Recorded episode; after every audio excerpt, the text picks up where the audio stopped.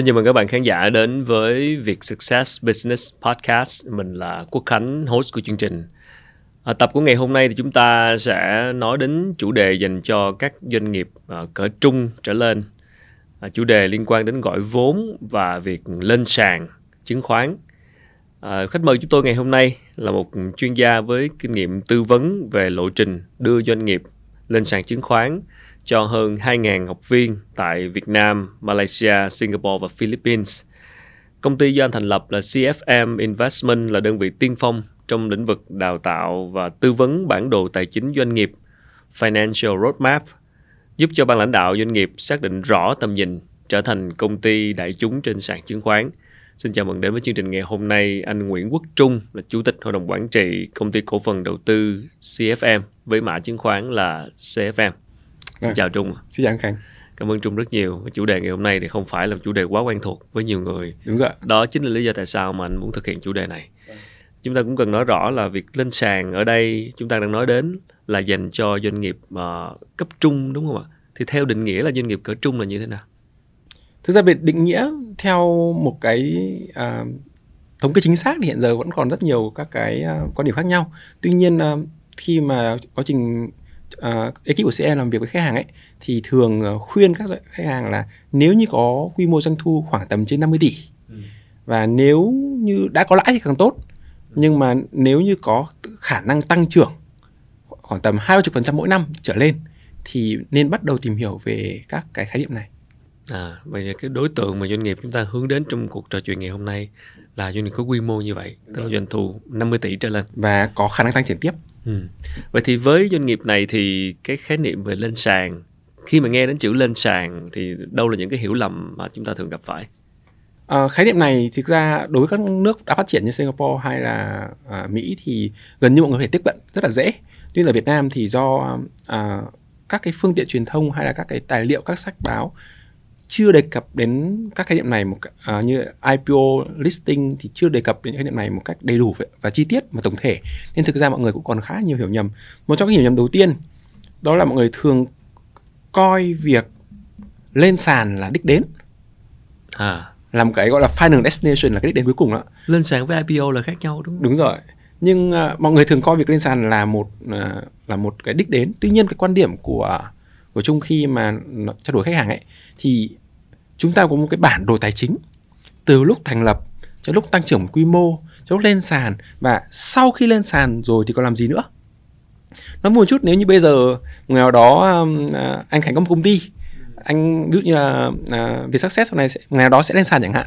Và nếu như anh nói nhà đầu tư rằng là tôi sẽ lên sàn rồi tôi nghỉ tôi không làm nữa ừ. thì liệu nhà đầu tư có vui vẻ điều đó hay không hay họ mong muốn là sau khi lên sàn rồi chúng ta còn có những lộ trình tiếp theo sau đó tăng trưởng tiếp theo. Và vì thế cái hiểu nhầm đầu tiên trong vấn đề tư duy là mọi người thường quá quan tâm đến việc à, lên sàn là một đích đến. Trong khi quan điểm của chung đó là lên sàn chỉ nên là một chặng dừng nghỉ đầu tiên trong hành trình rất dài về tài chính mà thôi. Thì đấy là à, quan điểm đầu tiên. Cái hiểu nhầm thứ hai khi mà các doanh nghiệp vừa nhỏ nghĩ đến câu chuyện lên sàn ấy là mọi người thường thường đánh đồng khái niệm IPO và lên sàn. Đúng rồi. Cứ nghe vâng. đến IPO là cái rồi. gì đó rất xa vời Đúng với rồi. doanh nghiệp vừa và nhỏ thì đâu có thường ít nghĩ đến chuyện đó. Đúng rồi. Và thực tế tại Việt Nam hiện giờ thì để trở thành một công ty có mã chứng khoán trên sàn chứng khoán ấy ừ.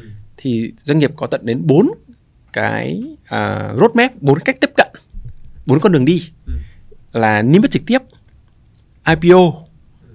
đăng ký giao dịch tại Upcom và backdoor tức là thâu tóm công ty trên sàn. Như vậy chúng ta thấy là IPO chỉ là một trong bốn cách mà thôi.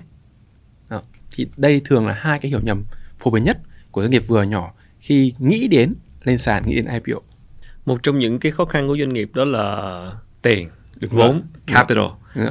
thì cái cái nỗi đau này thì không bao giờ là dứt á. Tức là luôn nói về câu chuyện là tìm vốn. Thì cái việc mà gọi vốn và cái chuyện mình lên sàn nó sẽ có sự liên quan với nhau như thế nào để có thể gọi vốn thì không bắt buộc phải trở thành một công ty trên sàn chứng khoán. Mọi doanh nghiệp đều có uh, quyền gọi vốn ở một mức độ nhất định. Trách nhiệm hạn sẽ gọi kiểu khác công ty cổ phần gọi vốn kiểu khác. Tuy nhiên chúng ta hiểu rằng khi chúng ta gọi vốn chúng ta có các nhà đầu tư. Các nhà đầu tư họ sẽ kỳ vọng các quyền lợi tài chính. Ví dụ như là tôi muốn được được chia lợi nhuận được hưởng cổ tức đúng không ạ? À, và một ngày nào đó tôi có thể thu hồi vốn của tôi tức là tôi có thể bán cái phần khoản đầu tư tôi cho người khác bán cái cổ phần tôi cho người khác với kỳ vọng rằng giá sẽ ngày sẽ cao hơn. Vậy nếu một công ty không lên sàn thì cổ đông sẽ khó có thể chuyển nhượng cổ phiếu hơn so với một công ty đã lên sàn rồi. Rồi. Vì thế nhắc lại một lần nữa đó là để gọi vốn thì không bắt buộc phải lên sàn. Tuy nhiên nếu chúng ta mong muốn à, gọi vốn ở một quy mô ngày càng lớn hơn mà chúng ta còn tăng trưởng mà. Chúng ta còn muốn ngày càng lớn hơn nữa. Thì chúng ta cần có một lộ trình làm nghèo đó sẽ đơn giản và cái lộ trình này cần phải có một cái timeline rất là rõ ràng, cần có một cái lịch, một cái dòng thời gian rất là rõ. Bao nhiêu năm? Đó. Và nếu như chúng ta đã có lộ trình như vậy thì nó cần phải được setup cần phải được chuẩn bị ngay tại thời điểm bắt đầu gọi vốn đó. vì thế mọi người rất hay là cứ bán cổ phiếu đã cứ chia sẻ cổ phiếu đã cứ uh, cho tặng cổ phiếu đã ừ. nhưng mọi người không tính đến chuyện một ngày nào đó những người đang nắm giữ cổ phiếu của tôi họ sẽ bán nó như nào ừ. đó thì lên sàn giải được bài toán đó đó là tăng tính thanh khoản cho cổ phiếu Thế một trường hợp rất là phổ biến khi mà Trung vừa nhắc nhắc đến đó, đó là các công ty uh, tăng trưởng và họ cho cổ phần cho những nhân sự cốt cán. Đúng rồi. À, thậm chí là họ họ họ họ đó là một cách để họ trả cái quyền lợi. Đúng tại rồi. vì trả lương là một phần rồi nhưng mà để tuyển dụng những nhân sự cốt cán Đã. thì họ cho thêm cổ phần. Nhưng mà cái đầu ra của cổ phần đó thì gần như ít được nghĩ đến. Mọi người thường không không tính đến ngay từ đầu. Mọi người nghĩ là một ngày nào đó công ty to rồi chúng tôi sẽ bàn đến câu chuyện đó. Tuy nhiên à, nhân sự không phải ai cũng đi cùng chúng ta 5 năm 10 năm. Ừ. vậy à, cái cổ phần đó à, chúng ta hay có khái niệm là ESOP đúng không ạ? Ừ. à, cổ phần ưu đãi cho cán bộ công nhân viên. Chúng ta có thể cho cái phần của mình cho người khác chúng ta thể phát hành chúng ta có thể bán cho nhân viên với giá ưu đãi ok việc đó không khó nhưng đến lúc họ nắm giữ cổ phiếu chúng ta rồi đến lúc đó họ cần tiền họ sẽ bán cho ai ừ. đó và mọi người do không có một lộ trình không có bản đồ tài chính ngay từ đầu ừ. nên đến lúc mà những nhân sự cốt cán của chúng ta họ họ họ cũng là con người mà họ cũng có những cái nhu cầu tài chính của riêng họ thì dẫn đến là họ khó có thể thanh khoản được những cái tài sản đó và khi mà khó thanh khoản được dẫn đến là những lần sau này chúng ta cho tặng họ cổ phiếu ừ. liệu họ còn thấy nó là một món quà nữa hay không? Ừ. hay lúc đó họ bảo thôi anh cứ trả lương cho em cho nhanh. Tại vì không có cái thanh khoản. Đúng rồi. Và cái việc mà lên sàn thì thanh khoản giúp thanh khoản nó chắc cao chắn là sẽ um, gọi thanh khoản cao hay không thì cũng là tùy công ty tùy quy mô. Nhưng chắc chắn lên sàn sẽ thanh khoản cao hơn là không lên sàn ạ. Và một trong các hiểu nhầm đó là uh, việc ESOP ấy ừ. phải là công ty thưởng cổ phiếu thưởng cho cán bộ công nhân viên hoặc là công ty bán cho cán bộ công nhân viên với giá ưu đãi. Còn khi mà một lãnh đạo công ty chia sẻ cái phần cổ phần của mình cho cán bộ công nhân viên thì đấy chưa phải là ESOP rồi tuy nhiên cho dù trong tình huống nào khi các nhân sự đó nắm giữ được cổ phiếu thì đến lúc họ cần bán hoặc cần thanh khoản được thì việc công ty đã là công ty trên sàn rồi ừ. sẽ giúp cho việc chuyển những cổ phiếu này dễ hơn rất là nhiều ừ, cần làm rõ cái khái niệm đó ha. Yeah. Dạ. theo trung thì ờ, mình muốn đi vào cái cái ở đây cái cốt lõi một chút xíu. Cái lý do chính vì sao mà các doanh nghiệp cần nghĩ hoặc là cần quan tâm cần tìm hiểu về cái việc lên sàn này cần có cái lộ trình lên sàn này nó sẽ mang lại cái lợi ích gì cho cho doanh nghiệp? Đối với các doanh nghiệp lớn thì lên sàn sẽ có rất nhiều các cái giá trị rất nhiều cái quyền lợi khác. Nhưng trong bối cảnh ngày hôm nay chúng ta sẽ tập trung vào doanh nghiệp vừa nhỏ thì um, trong quá trình uh, chung đồng hành với cả các doanh nghiệp ấy thì thường nhận thấy uh, cái cái giá trị doanh nghiệp nhận được trong một cái hành trình theo đuổi lộ trình lên sàn ấy sẽ chia thành hai cái nhóm quyền lợi chính. Quyền lợi thứ nhất nó ảnh hưởng trực tiếp đến hoạt động kinh doanh của công ty. Khi một doanh nghiệp à, có lộ trình lên sàn thì họ sẽ phải kiểm toán này họ sẽ phải có công ty chứng khoán đồng hành này họ sẽ phải có công ty tư vấn bản đồ tài chính đồng hành.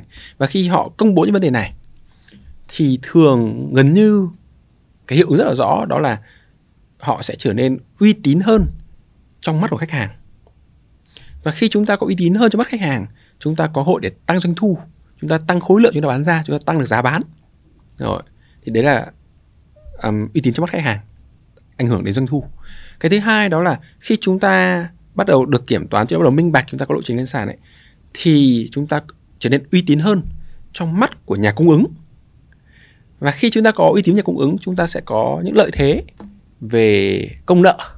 Ví dụ chúng ta có thể có được một cái lượng à, công nợ lớn hơn hoặc thời gian công nợ dài hơn và đấy giúp chúng ta tiết kiệm được chi phí cải thiện biên lợi nhuận của công ty. Và cái thứ ba rất thú vị đó là khi doanh nghiệp có lộ trình lên sàn thì xác suất chúng ta khuyến khích thúc đẩy tinh thần của nhân viên sẽ cao hơn. À, chúng ta sẽ dễ tuyển dụng hơn và chúng ta giữ chân được họ tốt hơn. Bởi vì họ nhìn thấy rằng nếu như họ ở đây họ sẽ có các quyền lợi về cổ phiếu của công ty sau khi lên sàn.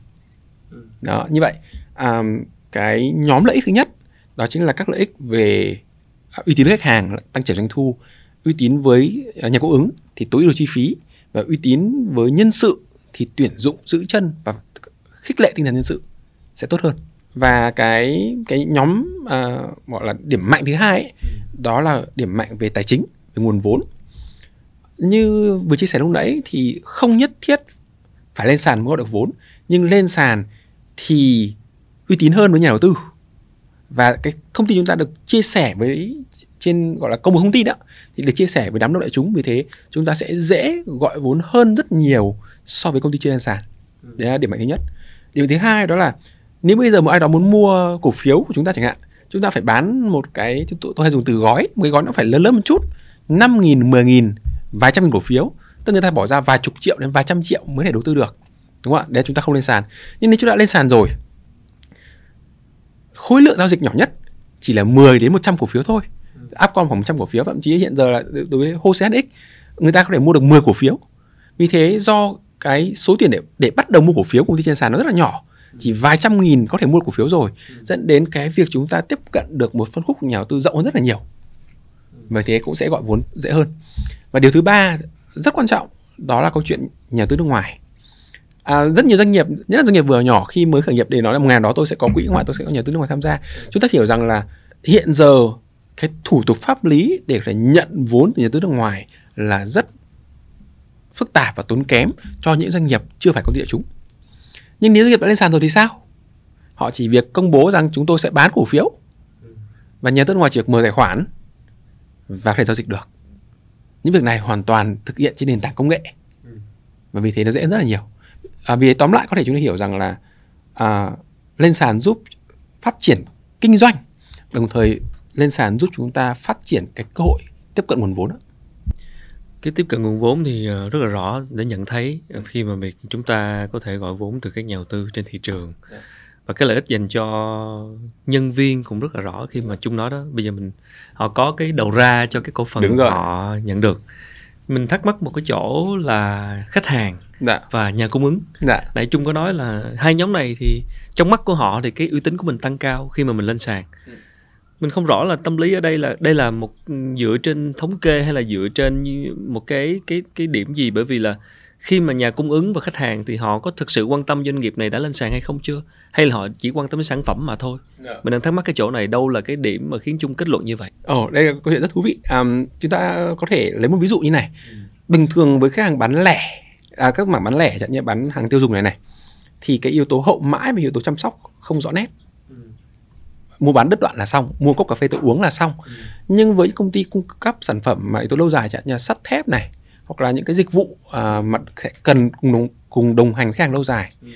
khách hàng thường mong muốn là doanh nghiệp này sẽ sống đủ lâu rồi để có thể hoặc là đến lúc tôi cần tôi còn được hỗ trợ ừ.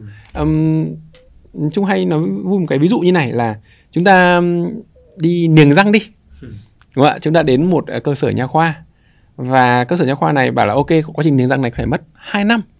Rồi, chúng ta đóng tiền. Và nửa năm sau, cơ sở này đóng cửa. Cái khe có bị thiệt không? Có chứ.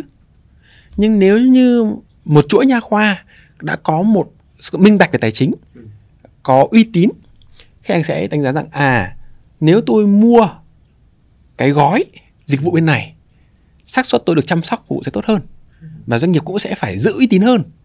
Vì họ đã không đi trên sàn rồi. Chỉ vài lời khách hàng phàn nàn ảnh hưởng ngay tức đến giá cổ phiếu. Đó vì thế khách hàng đối doanh nghiệp lên sàn chắc chắn khách hàng sẽ gọi là tự tin hơn khi mua sản phẩm dịch vụ công ty. Rồi cũng tương tự câu chuyện đối với nhà cung ứng. Nó chuyện công nợ. Bây giờ giả sử à, à, ship em nợ à, anh Quốc Khánh một khoản tiền. Nhưng anh Quốc Khánh không thể biết được rằng công ty ship em đang có sức khỏe tài chính như thế nào? Lỗ hay lãi? Ừ. tiền mặt đang ra sao? Hiểu. Có nợ ai khác hay không? Dẫn đến anh làm sao có thể dám cho vay một số tiền lớn. Nhưng nếu như tất cả việc này được công khai cũng như là à, khi doanh nghiệp lên sàn đã có một cái lịch sử ấy người ta thấy rằng à công ty này không có nợ quá hạn thì à như vậy là có nợ nhưng có vay và có trả. Vì thế chủ nợ sẵn sàng có thể cho công nợ lâu hơn và lớn hơn cũng thú vị nha. Là mình cũng chưa hề nghĩ đến chuyện là khách hàng sẽ sẽ nhìn một cái công ty lên sàn như thế nào khi mà họ thường là chỉ ờ, quan tâm đến sản phẩm và dịch vụ thôi. Còn cái chuyện uy tín công ty lên sàn cái mức độ lâu dài của của công ty đó như thế nào thì hôm nay mình mới nghe đến. Và đây cũng là yếu tố cũng cũng cũng đáng để suy ngẫm ấy chứ. Và và nó quay trở về những gì trung nói vừa rồi quay câu trả lời vừa rồi nó dẫn đến một cái ý là sự minh bạch. Đúng rồi tại vì đây cũng có thể là một cái nỗi đau rất lớn đây. À, sự minh bạch transparency. Vâng. và cũng có thể là điểm yếu rất lớn của các doanh nghiệp Việt Nam đặc biệt vậy. là vừa và nhỏ. Khi mà họ không không thể minh bạch. Vậy thì để có thể một lộ trình lên sàn họ giải quyết cái bài toán minh bạch như thế nào? Anh Khánh vừa nhắc đến một cụm từ đó là không thể minh bạch. À, quan điểm của Trung là không có khái niệm đấy. Quan điểm chung là không có khái niệm không thể minh bạch mà việc minh bạch này sẽ đi kèm các chi phí như thế nào? Và chúng ta có các giải pháp gì cho vấn đề đó hay không? Rồi thì à, trong quá trình lên sàn ấy thì à, việc minh bạch nó sẽ là tốn kém. Khó minh bạch chứ không phải là không thể minh bạch đúng rồi. Nhưng à, một trong các chi phí của việc minh bạch à, đó là câu chuyện của kiểm toán câu chuyện của thuế. À, và vì thế à, đây từ trải nghiệm của của Trung là khi làm việc với doanh nghiệp vừa và nhỏ. Thì để có một lộ trình lên sàn ấy thì uh, các chi phí của việc này như kiểm toán uh, thuê đơn vị uh, công ty chứng khoán tư vấn vân vân ấy thì nó chỉ hết khoảng tầm trên dưới khoảng tầm 500 triệu một năm. Tức cộng thêm so với chi phí bình thường khác. Vậy chúng ta phải đặt ra câu hỏi là nếu tôi phải tốn kém thêm khoảng tầm 500 triệu một năm cho việc minh bạch và chuẩn chỉnh quy trình thì tôi có thể tăng trưởng được doanh thu lợi nhuận xứng đáng với điều đó hay không? Là cái này thì doanh nghiệp sẽ phải tự trả lời. Tuy nhiên à, một cái trải nghiệm à, khi mà mình đồng hành cùng doanh nghiệp khi mình tư vấn ấy mình thấy rằng là doanh nghiệp thường tăng trưởng doanh thu vượt trội so rất nhiều so với việc phải bỏ ra thêm 500 triệu khoảng tầm đó cho việc chuẩn chỉnh minh bạch rồi như vậy tốn kém thêm chi phí nhưng sự tăng trưởng doanh thu là xứng đáng. Đấy là vấn đề thứ nhất. Um, vấn đề thứ hai của câu chuyện um, à, khi mà lên sàn có, có cái vấn đề gì ấy, thì uh, mọi người thường không chuẩn trong quy trình kế toán. Chưa chuẩn không chuẩn. À, một cái vui vẻ dễ hiểu thôi. À, đối với công ty lên sàn có một khái niệm mà thường công ty vừa nhỏ rất gần như không được để ý tức là giao dịch bên liên quan. Ví dụ như này à, công ty CRM trả lương cho ông Nguyễn Quốc Trung. Việc này là chuyện rất bình thường đúng không ạ? Tuy nhiên đối với công ty đã có lộ trình lên, lên sàn ấy thì việc này ông Trung không thể tự quyết ạ mà phải đưa ra cuộc họp. Dù chỉ là trả ông ấy một triệu một tháng thôi cũng phải đưa ra cuộc họp. Bởi vì cái này doanh bị liên quan ạ. Rồi hay là chẳng như là Quốc Khánh uh, công ty của anh. Anh muốn thuê uh, chính anh làm host làm MC và muốn trả cho anh một khoản tiền nào đó. Việc này anh Khánh có được tự quyết không? Ở doanh nghiệp vừa nhỏ mọi người thường tự quyết ạ. Tuy nhiên đối với một công ty lên sàn thì việc này không được tự quyết mà phải đưa ra hội đồng quản trị họp đưa ra đại hội cổ đông họp. Và khi đưa ra họp anh không được bỏ phiếu. Để tránh việc anh trả lương, trả phần cho anh, trả cái phí cho anh quá cao, dẫn đến ảnh hưởng đến báo cáo tài chính của công ty. Và mọi người thường nghĩ rằng công ty phải, công ty lên sàn rồi mới phải lưu ý đến các bên liên quan. Đó không đúng.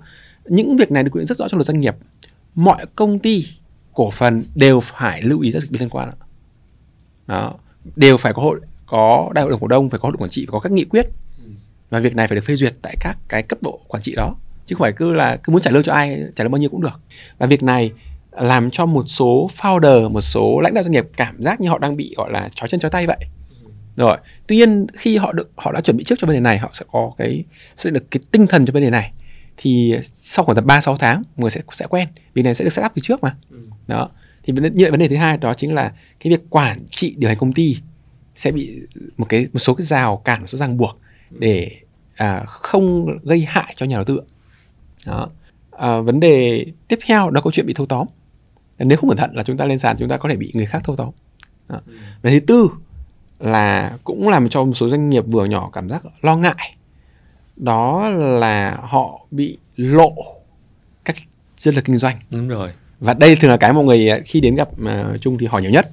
Là do tôi công khai mà. Ừ. thì tôi công khai dẫn đến là những người nào biết cách đọc báo cáo chính ấy có thể dò xét đoán được cái cơ chế của tôi khi tôi chia sẻ với đại lý có thể đoán được cái hoa hồng tôi chi trả cho cán bộ công nhân viên. Và vì thế tôi có thể bị mất cái lợi thế cạnh tranh. Là điều này là hoàn toàn chính xác. À, thông thường thì um, doanh nghiệp trong quá trình uh, triển khai đưa, đưa công ty lên sàn ấy mọi người thường hiểu nhầm là chúng tôi chỉ đưa một công ty lên thôi và chỉ tập trung vào một công ty thôi. Tuy nhiên thực tế thì khi mà chung đồng hành tư vấn với các doanh nghiệp ấy thì thường khuyên doanh nghiệp là nên xây dựng một cái mô hình tập công ty bao gồm công ty mẹ công ty con là công ty trong hệ sinh thái. Đúng rồi mô hình group và holding đó.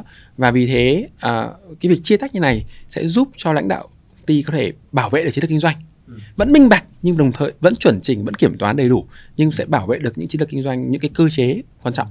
Với những doanh nghiệp mà họ lúc đấy mình nói từ không thể minh bạch là không đúng. Ý Dạ. là họ gặp khó khăn Gặp trong khó. vấn đề minh bạch dạ. mà họ vẫn muốn có một lộ trình lên sàn thì thường cái giải pháp là gì? Khi mà họ tìm đến trung chẳng hạn thì mà họ gặp khó khăn trong việc minh bạch hóa những cái vấn đề của công ty thì liệu có giải pháp hay không? À, như vừa chia sẻ lúc nãy thì gặp khó thường là do cái quy trình kế toán nó chưa được chuẩn chỉnh giải quyết những vấn đề kế rồi toán. Và vì thế một trong các giải pháp đó là đào tạo thôi. Vì thế thông thường khi um, mình đầu làm việc doanh nghiệp thì mình phải đồng hành cùng công ty trong khoảng tầm 3 6 tháng. Ok. Hướng dẫn chủ doanh nghiệp đồng thời phải Rồi. phải bàn giao các nghiệp vụ xuống cho nhân sự kế toán để họ có thể làm được. Thực ra thì um, nói vui một chút thôi là việc minh bạch không khó. Ừ bởi vì à, nói vui chút thôi là đó là đối kế toán ấy. Mọi kế toán đều mong ước một ngày nào đó chủ doanh nghiệp nói với, với kế toán rằng em ơi không, không cần nghĩ gì đâu minh bạch cho anh. Lúc đó kế toán rất là nhàn việc họ chỉ là nhập liệu tiền chuyển về tài khoản nhập liệu. Còn bây giờ tất cả công ty đều dùng phần mềm kế toán mà cứ nhập vào thì nó tự xuất báo cáo tài chính. Chẳng qua nếu chủ doanh nghiệp gọi là họ không hướng đến sự minh bạch ấy, họ mới chỉ đạo kế toán làm không sai không muốn minh bạch đúng rồi. Đấy. thì kế toán mới phải mới phải vất vả. Ok. thế nên thực ra một công ty minh bạch thì kế toán lại là công việc không quá phức tạp ạ. Rồi như vậy chỉ đặt ra câu hỏi là vậy việc minh bạch đó nó có xứng đáng hay không? Các chi phí đó nó có xứng đáng hay không thôi? Thì như vừa chia sẻ lúc nãy nó tăng trưởng doanh thu nó tối ưu về dòng tiền nó gọi được thêm vốn. Vì thế việc này là xứng đáng. Ở đây là có muốn hay không thôi mà xem những cái lợi ích về lâu dài để nó xem cái việc minh bạch này nó xứng đáng như thế nào. Đúng rồi với những người mà tìm đến trung để tư vấn học viên của bạn chẳng hạn thì thường cái pain point cái điểm cái nỗi đau lớn nhất của họ là gì khi đến vấn đề này? Um, nỗi đau đầu tiên do những doanh nghiệp mà đã được doanh thu trên 50 tỷ rồi ấy, thì nỗi đau đầu tiên đó là họ đã có nhà đầu tư ạ. Nhưng họ lại không có một cái luật được thống nhất từ trước. Lúc nói chuyện rồi anh ấy vào đây đầu tư cùng em mọi người rất vui vẻ vào nhưng lúc sau rồi mọi người không rõ được quyền lợi trách nhiệm và cái này đó chính là do cái phần điều lệ công ty khi xây dựng là không để ý. Rất nhiều công ty uh, có thể rất nhiều uh, khán giả ở đây lúc mở công ty thì có một điều lệ công ty đúng không ạ? Có. Khoảng tầm sáu bảy chục trang đó. Ừ. có đọc không? Không đọc Ừ, không không đọc không đọc đúng không ạ? Ừ. nhưng đấy chính là quy định quyền lợi trách nhiệm nghĩa vụ của lãnh đạo công ty và cổ đông công ty. Và chúng ta không đọc chúng ta không truyền thông. Chúng ta bảo ơ thì đấy việc ông ông phải tự đọc nhưng chúng ta không truyền thông. Dẫn đến là giữa lãnh đạo công ty và các cổ đông nhỏ lẻ có sự mâu thuẫn về quyền lợi trách nhiệm. Đó và đấy nỗi đau. Vì thực ra khi chúng ta đội, mà đầu tư vào nhau ấy thì toàn người quen toàn người thân là bạn bè. Không đầu tư thì vẫn là vẫn là anh em vẫn là bạn bè nhưng đến lúc đầu tư lại mâu thuẫn thì còn vừa mất tiền vừa mất bạn bè. Vì thế việc có được một bộ quy tắc ứng xử đây chính là điều lệ công ty là và phải truyền thông vấn đề này với cả cổ đông là việc chúng ta cần phải lưu ý ngay từ đầu. Đó điều lệ công ty tắc ứng xử là nỗi đau đầu tiên. Bởi vì toàn anh em bạn bè là nỗi đau thứ nhất. Nỗi thứ hai đó là trong quá trình mà doanh nghiệp uh, huy động vốn và bán cổ phiếu ra ngoài ấy, thì lúc huy động lúc bán lúc cho tặng thì không phải vấn đề gì cả. Nhưng đến lúc một ngày nào đó cái, cái cổ đông này họ cần tiền họ muốn bán nhưng công ty không lên sàn họ biết tìm ai để bán. Và họ thường tìm ai ạ? họ thường tìm đến chính lãnh đạo doanh nghiệp luôn bảo bán lại. và đề nghị là mua, lại. mua lại nếu chúng ta chúng ta không bắt buộc phải mua lại nhưng nếu chúng ta không mua lại thì họ cứ liên hệ mãi và việc này chúng ta không có thời gian chúng ta tập trung kinh doanh nữa. Mà nếu chúng ta thu xếp để mua lại chúng ta bị hụt tiền. Mà việc này nó cũng là cái khó khăn đối với công ty vừa nhỏ. Nhưng nếu công ty đã lên sàn rồi cổ đông nào muốn thoái mở điện thoại lên click chuột bán click chuột là mua được. Và vì thế công ty không cần mất thời gian cho bên này nữa. Công ty chỉ tập trung kinh doanh thôi Rồi như vậy là cũng là những nỗi đau của của của các doanh nghiệp cỡ vừa ha. Mình thấy khi mà mà họ tiếp cận cái chủ đề lên sàn. uh, trong buổi ngày hôm nay thì thì khó đủ thời gian để chúng ta đi hết vào những cái uh, khái niệm nó quá là kỹ thuật dạ. nhưng mà nếu có thể một cách cơ bản thì trung cho biết rằng là cái, cái điều kiện để một doanh nghiệp đủ khả năng để lên sàn dạ. khi mà một doanh nghiệp ok tôi doanh thu 50 tỷ ừ. trở lên tôi là cỡ vừa rồi dạ. Nhưng bây giờ tôi sẽ cần những cái checklist những cái dạ. gạch đầu dòng nào để gọi là đủ để bắt đầu cái lộ trình này dạ. đây là một khái niệm nó khá nhiều cái yếu tố kỹ thuật ừ. tuy nhiên à, cũng sẽ cố gắng chia sẻ ở một góc nhìn nó thật đơn giản hóa thì đầu tiên chúng ta phải hiểu lên sàn là gì ừ. nếu chúng ta đọc luật chúng ta search các cái khái niệm kỹ thuật thì nó sẽ hơi khó hiểu một chút nên chung xin phép được đơn giản hóa đơn giản hóa đi cái cụm từ là như này à, chúng ta hãy coi lại cái đây khoảng tầm mấy trăm năm đi ừ. Ở một nước nào đó có một cái chợ chúng ta mua bán ờ, thịt cá đó thì ở, ở cái chợ đó có một cái cái cái, một cái bảng rất là to ừ. của ban quản lý chợ. Ừ. và đó bắt đầu dán các bảng có một thông tin là người này đang nợ tiền nước người này nợ tiền điện đúng không ạ? Người này đang nợ tiền phí. Và một số doanh nghiệp khi thấy có cái bảng như vậy họ đến xin ban quản lý chợ bảo là bác ơi bọn cháu muốn xin được dán tờ rơi lên trên bảng này được không? Thì ban quản lý chợ bảo ok thế bạn muốn dán cái gì? Chúng tôi bọn cháu muốn dán cái à, báo cáo tài chính của bọn cháu. Bọn cháu muốn dán cái kế hoạch tương lai. Bọn cháu dán cái bảng đó. Thì bác quản lý sẽ bảo là, vậy các bạn muốn dán để làm gì? Để nếu ai đó đọc, người ta thấy, quan tâm, người ta đến công ty cháu, người ta mua cổ phiếu. Rồi, thì đấy chính là hình thức sơ khai nhất được đơn giản hóa của khái niệm sản chứng khoán. Vậy mấy trăm năm sau thì nó sẽ là cái gì? Cái chợ đó chính là sản chứng khoán ạ mọi người, hàng hóa chính là cổ phiếu ạ ban quản lý chợ là ai? Chính là ủy ban chứng khoán chính là người điều tiết đưa ra luật lệ và quy định ai được công bố cái gì đúng không ạ? Chính là ban quản lý chính là ủy ban chứng khoán. Rồi vậy uh, việc lên sàn có thể hiểu bốn cách. Thì cách đầu tiên được gọi là niêm yết trực tiếp direct listing là gì? Đó một doanh nghiệp đem bộ hồ sơ gửi đến ủy ban chứng khoán và xin được phép dán thông tin lên bảng đó và bắt đầu được đưa hàng của họ hàng đây chính là cổ phiếu ạ đưa cổ phiếu này vào trong chợ để được giao dịch ạ. Thì được gọi là direct listing niêm yết trực tiếp. Nào vì thế uh, niêm yết trực tiếp nó là những cái thủ tục hành chính. Chúng ta chuẩn bị hồ sơ cho nộp lên ủy ban. Ủy ban sẽ xem xét và nếu thấy đủ các checklist tích tích tích tích tích thì sẽ cho doanh nghiệp lên sàn. Vì thế uh, tiêu chí để lên sàn um, Trung Sĩ được chia sẻ luật cũ một chút là luật um, trước năm 2019 muốn uh, niêm yết tại HNX vốn điều lệ trên 30 tỷ được kiểm toán đầy đủ à, có lãi trên 5% vốn điều lệ à, có trên 100 cổ đông à, không có lỗ lũy kế không nợ hạn vân vân vân một loạt các tiêu chí. Còn muốn lên được sàn HOSE sàn Hồ Chí Minh thì vốn điều lệ trên 120 tỷ cũng có lãi trên 5% à, tuổi đời là 2 năm vân vân có một loạt các cái checklist. Cái này mọi người có thể tìm rất là dễ mọi người chỉ cần gõ à, điều kiện niêm yết HOSE okay, điều kiện thì, là thì, sẽ có ngay. yeah, thông tin cũng đầy đủ rồi. Rồi và vì thế à, được gọi là niêm trực tiếp tức là có checklist chúng ta hồ sơ chúng ta có đủ cho nộp lên ủy ban chứng khoán. Ừ. ủy ban chứng khoán thấy các cái hồ sơ đã đầy đủ ủy ban chứng khoán sẽ duyệt cho chúng ta lên sàn. Trở thành công ty đại chúng đúng không ạ? Thì đây là cách thứ nhất.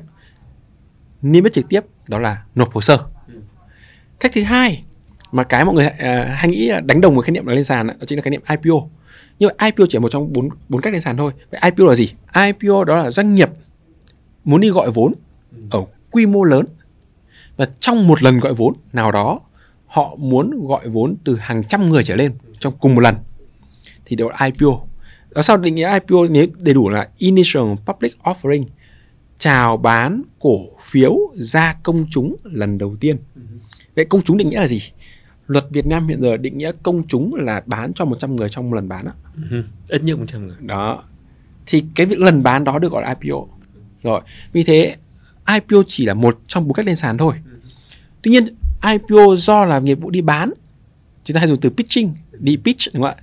Bán thì nó thường tốn kém. Chúng ta phải tổ chức, uh, chúng ta truyền thông, chúng ta phải uh, quảng cáo, chúng ta phải đi chia sẻ. Và vì thế uh, pitching, um, IPO là nghiệp vụ uh, tốn kém mất thời gian nhất. Và dẫn đến nó có rủi ro là IPO không thành công ừ.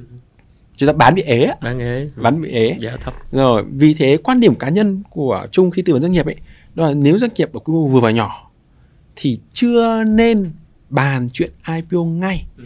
mà nên chọn phương án listing trực tiếp. Direct listing nó sẽ an toàn hơn nó sẽ chắc chắn hơn. Ừ. vì nó chỉ nộp hồ sơ với các bộ tiêu chí đã, đã được kiểm tra kỹ. Những tiêu chí đó có khó để đạt được không? Uhm, dễ thì chắc là không. Nhưng mà một doanh nghiệp cỡ vừa việc có vốn trên 30 tỷ là chuyện không phải là quá lạ. Và việc uh, có lợi nhuận khoảng tầm một tỷ rưỡi một năm thì cũng không phải là quá hiếm. Nên uh, bảo là dễ hay không thì tùy nỗ lực của doanh nghiệp. Nhưng khá nhiều doanh nghiệp cỡ vừa dư sức thỏa mãn các tiêu chí này. Ừ. Rồi, nó Tức vốn điều lệ ít nhất 30 tỷ. Trên 30 tỷ và có lãi trên 5% của vốn điều lệ. Là cái này bắt đầu cân nhắc vấn đề nộp sơ được rồi. Ừ. Tuy nhiên còn loạt tiêu chí nữa chẳng như là chuẩn mực quản trị quy trình kế toán vân vân thì cái đấy mình sẽ sẽ được kỹ hơn sau. Ừ. rồi như vậy cách thứ nhất là niếp trực tiếp nộp hồ sơ. Ừ. nộp một cửa đấy chúng ta hay gọi nộp một cửa. Cách thứ hai là đi bán. Và chú ý nhé IPO là một nghiệp vụ mà doanh nghiệp không được phép tự làm ạ. Ừ, rồi. Mỗi doanh nghiệp muốn IPO thì bắt buộc phải có một công ty chứng khoán tư vấn và làm hộ cái quy trình IPO. Ừ. Nếu doanh nghiệp tự đi bán cổ phiếu trong trăm trăm người là trái phép là sẽ bị phạt ạ. Năm nào ở chứng khoán cũng sẽ đi phạt một vài okay. cái trường hợp như vậy. Ở Việt Nam thì gần đây có khoảng tầm năm ở đây có một cách thứ ba được gọi là đăng ký giao dịch Upcom. Ừ. Rồi và hiện giờ một doanh nghiệp có vốn điều lệ trên 30 tỷ có trên 101 cổ đông trở lên không cần biết có lãi hay không chỉ thỏa mãn hai tiêu chí này là đã có thể cân nhắc vấn đề nộp hồ sơ lên Upcom được rồi. Đó, như cách thứ ba là nộp hồ sơ đăng ký thành công địa chúng và đưa cổ phiếu lên đăng ký dịch tại Upcom. Cái thứ tư thì ít được sách báo nhắc tới, được gọi là backdoor, cửa sau. Backdoor đó là một công ty dưới sàn nhưng có rất nhiều tiền. Họ bỏ ra số tiền rất lớn để đi thu gom cổ phiếu đi trên sàn và biến công ty trên sàn này trở thành công ty con của công ty dưới sàn à, rồi sau đó sắp nhập lại với nhau như vậy bản chất là có bốn cách. Ừ. nếu trực tiếp nộp hồ sơ IPO đi chào bán à, đăng ký dịch tại Upcom. Và cách thứ tư đó là đi backdoor. Tuy nhiên thực tế với nghiệp vừa nhỏ hiện giờ thì Upcom là phương án khả thi nhất và tối nhất về chi phí và thời gian. À, bản thân CVM thì từ lúc à, thành lập là năm 2017 ừ. thì lúc bắt đầu gọi là à, nộp hồ sơ ở năm 2020 là chỉ khoảng tầm chỉ 3 năm thôi. Ừ. Tuy nhiên thực tế là thành lập 2017 nhưng mà thực ra thành lập nhưng còn chưa phát sinh doanh thu. Mãi đến tầm uh, cuối 2018, đầu 2019 bắt đầu mới phát sinh doanh thu. Và vì thế thực ra là từ lúc bắt đầu chính thức kinh doanh cho lúc lên sàn chỉ khoảng tầm hơn một năm. Sàn gốc công đó. Đúng rồi. Như vậy rõ ràng là thời gian chi phí nó nhanh hơn rất là nhiều. Đó là bốn cách để mà lên sàn ở Việt Nam vậy thì để để để chuẩn bị cho việc lên sàn này thì chúng cũng nhắc nhiều đến cái financial roadmap tức là cái bản đồ tài chính. Thì ở đây ờ, những cái yếu tố cốt lõi nhất của việc uh, chuẩn bị cho cái khâu tài chính của công ty á, cái, cái bản đồ tài chính á, thì ở đây là thường là sẽ bắt đầu như thế nào cho cái việc xây dựng một cái bản đồ tài chính của một uh, doanh nghiệp? Bản đồ tài chính của doanh nghiệp thì uh, chung thường chia nó thành ba cái giai đoạn chính và giai đoạn số 3 giai đoạn lớn nhất nhưng người thường không để ý giai đoạn một được gọi là pre IPO pre listing tức là trước khi lên sàn thì cần phải chuẩn chỉnh cần phải à, minh bạch cần phải đây là kế toán này kia đúng rồi đúng không? thì cái quá trình này kéo dài khoảng tầm trên dưới 6 tháng đến một năm rưỡi ừ. là trước khi lên sàn đoạn thứ hai đó là chúng ta có một bộ hồ sơ rồi cho nộp hồ sơ lên à, vào để gửi đến ủy chứng khoán hoặc chúng ta à, thuê công ty chứng khoán để làm hộ nghiệp vụ trả bán đó ừ. thì thứ hai là giai đoạn triển khai quá trình listing triển khai quá trình IPO ừ. nó kéo dài khoảng tầm 6 tháng đến 9 tháng. Là luật hiện giờ chỉ nói rằng là khi nộp hồ sơ thì trong vòng 3 tháng sẽ được có phản hồi. Nhưng thực tế thì thường sẽ mất khoảng tầm 6 đến 9 tháng để là chuẩn bị cái cái cái quá trình này.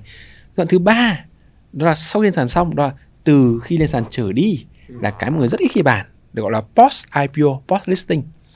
Um, trong tài chính có khái niệm gọi là FPO FPO follow on public offering.